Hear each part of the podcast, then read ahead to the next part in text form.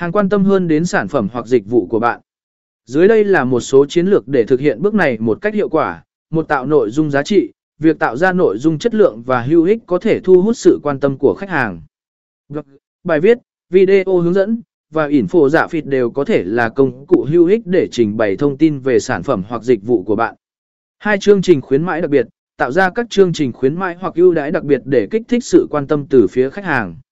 Điều này có thể bao gồm giảm giá, tặng quà kèm, hoặc ưu đãi cho đơn hàng đầu tiên. 3. Trải nghiệm mua sắm.